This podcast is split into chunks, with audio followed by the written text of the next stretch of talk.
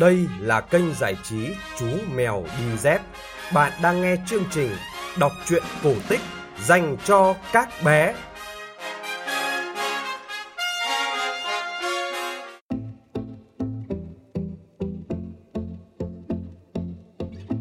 Xin chào các bạn nhỏ. Chúng ta lại gặp nhau trong chương trình kể chuyện cổ tích phát vào 9 giờ tối hàng ngày trên kênh giải trí Chú Mèo Đi Dép. Tối nay, chúng ta sẽ cùng nghe câu chuyện Đồng Tiền Vạn Lịch.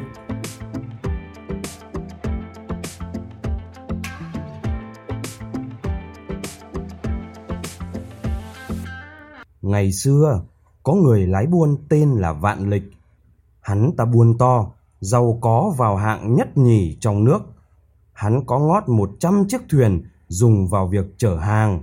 Chiếc thuyền riêng của Lịch có buồng ăn, buồng nằm, không khác gì nhà ở trên đất.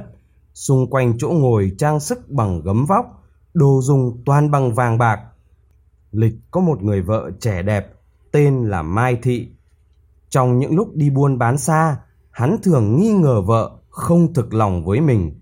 Hắn hay xét nét từng ly từng tí, làm cho nàng tuy sống sung sướng nhưng cũng rất khổ tâm. Một hôm, thuyền của Lịch đậu ở một bãi vắng. Mai Thị ngồi trước mũi nhìn ra ngoài. Bỗng có một người đánh rậm ở đâu đến cạnh thuyền xin một miếng trầu. Mai Thị thấy người đó đóng khố, minh mẩy lấm láp thì thương hại, hỏi thăm mấy câu rồi lấy mấy miếng trầu trong cơi vàng đem cho. Lịch đang ngủ chợt thức giấc thấy thế, cơn ghen nổi lên đùng đùng, chờ cho anh đánh rậm đi khỏi. Hắn gây chuyện với vợ, rồi xỉ vả nàng thậm tệ. Mặc dầu Mai Thị thề thốt hết lời, nhưng hắn không nghe. Hắn trả sống áo cho nàng, vứt cho một thoi vàng, một thoi bạc và đuổi đi ngay. Mai Thị bơ vơ một mình trên bãi biển. Nàng gặp lại người đánh rậm, bèn gạt nước mắt, kể lể sự tình. Anh chàng đánh rậm ngẩn ngơ cả người, không hiểu ra làm sao cả. Khi biết anh ta chưa có vợ, lại sống một thân một mình, nàng bảo Hắn bảo tôi gian díu với anh, Âu là số tôi không lấy được kệ giàu sang. Tôi xin lấy anh làm chồng, dù có khổ sở thế nào đi nữa, tôi cũng chịu được. Chúng ta sẽ làm ăn nuôi nhau. Anh chàng đánh rậm không biết từ chối thế nào. Cuối cùng, dẫn người đàn bà kia về túp lều của mình, dựng bên bờ sông, và họ trở thành vợ chồng. Hằng ngày, chồng vẫn làm nghề cũ, còn vợ thì ở nhà chăn gà nuôi vịt. Tuy nghèo, nhưng họ sống êm ấm, không xô sát với nhau bao giờ. Ba năm trôi qua, một hôm trời mưa, chồng dỗi việc ở nhà, vợ ngồi vá áo. Chồng thấy đàn gà thi nhau mổ thóc ở thúng, sẵn có thoi vàng của vợ trong thúng khâu. Hắn không biết là vật gì, liền cầm lấy, ném đàn gà. Chẳng may ném mạnh quá, thoi vàng văng luôn xuống sông. Thấy vậy, vợ trách chồng. Ơ kìa, người sao mà ngớ ngẩn thế chứ lị? Anh có biết anh vừa ném cái gì không? Chồng đáp gọn lòn. Chả biết. Đấy là vàng, quý nhất ở thế gian đấy. Người chồng liền đáp. Thứ ấy thì thiếu gì. Những lúc bắt cá ở một vũng kia tôi vẫn nhặt được luôn, nhưng không biết dùng làm gì nên lại vứt bỏ rồi. Đến lượt người vợ lại ngẩn ngơ cả người, liền hối hả dục chồng đi lấy về.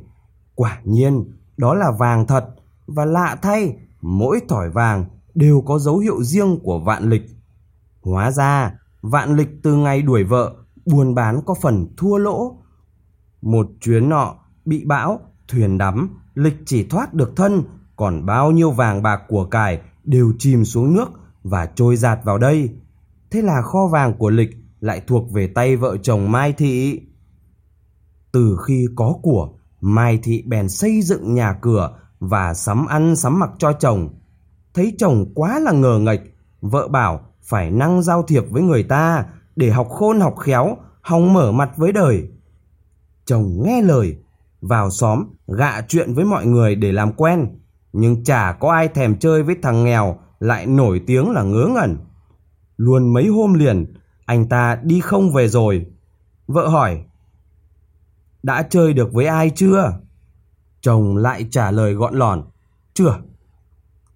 Mai Thị lắc đầu nói một mình rằng Người đâu mà u mê đến thế Suốt mấy ngày trời mà không làm quen được một ai Họa có chơi với phỗng thì được Nghe nói thế Chồng tưởng vợ bảo mình không chơi với người Thì chơi với phỗng Bèn tìm đến một ngôi đền vắng Ở xa xa cuối xóm Anh ta lân la Toan làm quen với mấy bức tượng phỗng Đặt ở hai bên sân đền Thấy tượng phỗng nhe răng cười anh ta cũng nhe răng cười theo, rồi lại quàng vai bá cổ tượng, làm như chơi đùa với người thật. Sau đó, anh ta đi mua bún lòng về mời tượng ăn, nhét vào mồm mỗi tượng một miếng. Cuối cùng, chẳng thấy tượng phỗng nói gì. Anh ta tức mình, xô tượng phỗng từ trên bệ, lăn kênh xuống đất, rồi bỏ ra về. Khi vợ hỏi, anh ta kể lại tình thực. Mai Thị dẫm chân kêu trời, đành giữ chồng lại nhà để dạy khôn cho anh ta. Không ngờ ngôi đền mà anh chàng đánh dậm đến chơi lại là nơi phát tích của nhà vua. Tự nhiên, sau khi anh đánh dậm xô đổ tượng phỗng, nhà vua bị đau bại một nửa người. Bao nhiêu danh y được triệu vào cung chữa bệnh cho thiên tử đều lắc đầu bó tay. Một ông thầy bói gieo quẻ nói rằng ngôi đền này bị động. Lập tức triều đình phái quan tỉnh về làm lễ tạ, phò tượng phỗng đổ xuống đất làm cho họ chú ý. Nhưng khi định dựng tượng dậy thì lạ thay, hàng chục người mó vào đều nâng không nổi. Quan truyền cho mấy cơ lính dùng đòn bẩy, dây thừng súm vào cùng khiêng, nhưng rốt cuộc tượng vẫn không hề nhúc nhích. Tin ấy bay về kinh đô, nhà vua rất lo, liền sai yết bảng cho tất cả thần dân ai có phép gì dựng được phỗng lên bệ thì sẽ được hậu thưởng. Hôm ấy, Mai Thị đi chợ qua đó thấy bảng yết thế, bèn về hỏi chồng. Này, hôm ấy anh làm thế nào đẩy ngã pho tượng xuống được? Anh chồng đáp, thì tôi chỉ khẽ ẩy một cái là đổ ngay. Thế thì bây giờ anh có dựng lên được không? Người chồng đáp, làm gì mà trả được? Vợ bèn cùng chồng ra giật bảng, xin quan cho vào nâng thử. Quả nhiên, khi người đánh dậm mó tay vào thì tượng liền đứng lên được. Từ hôm đó, nhà vua khỏi bệnh, vua sai lấy vàng bạc thưởng cho vợ chồng Mai Thị, nhưng họ không nhận, chỉ xin làm một chân tuần ti ở sông Cả. Chức vụ tuần ti chỉ cần ngồi thu thuế, không cần phải đụng chân đụng tay gì nhiều. Vua ưng thuận ngay, hai vợ chồng liền đi nhận chức, sẵn vàng bạc họ đưa ra xây dựng nhà cửa rất nguy nga ở bên cửa sông. Từ đó họ nổi tiếng giàu có trong vùng. Một hôm, thuyền của vạn lịch đi qua đấy, đỗ lại ở cửa tuần cho người lên nộp thuế. Mai Thị biết vậy, liền ra lệnh bắt chủ phải đích thân lên nộp.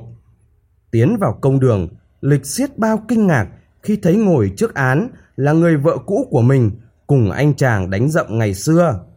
Mai Thị mỉa mai bảo hắn, biết rằng anh vẫn đi buôn, em về kiếm trốn nha môn ngồi tuần, dù anh buôn bán xa gần, làm sao tránh khỏi cửa tuần em đây? Nghe câu ấy, vạn lịch vô cùng xấu hổ. Hắn từ tạ trở về thuyền, vừa thẹn vừa uất, hắn nghĩ không còn mặt mũi nào nhìn lại vợ lần nữa. Thế là hắn làm giấy kê khai tất cả của cải, đem biếu Mai Thị nói là để chuộc lỗi xưa, rồi bỏ đi đâu không rõ tung tích. Mai Thị thấy vậy, lấy làm hối hận. Sau đó, nàng đem bao nhiêu tài sản của vạn lịch, tâu vua xin đúc một thứ tiền, gọi là tiền vạn lịch, rồi đem phân phát cho những người nghèo khổ. Ngày nay, thỉnh thoảng người ta vẫn còn nhặt được một vài đồng tiền đó.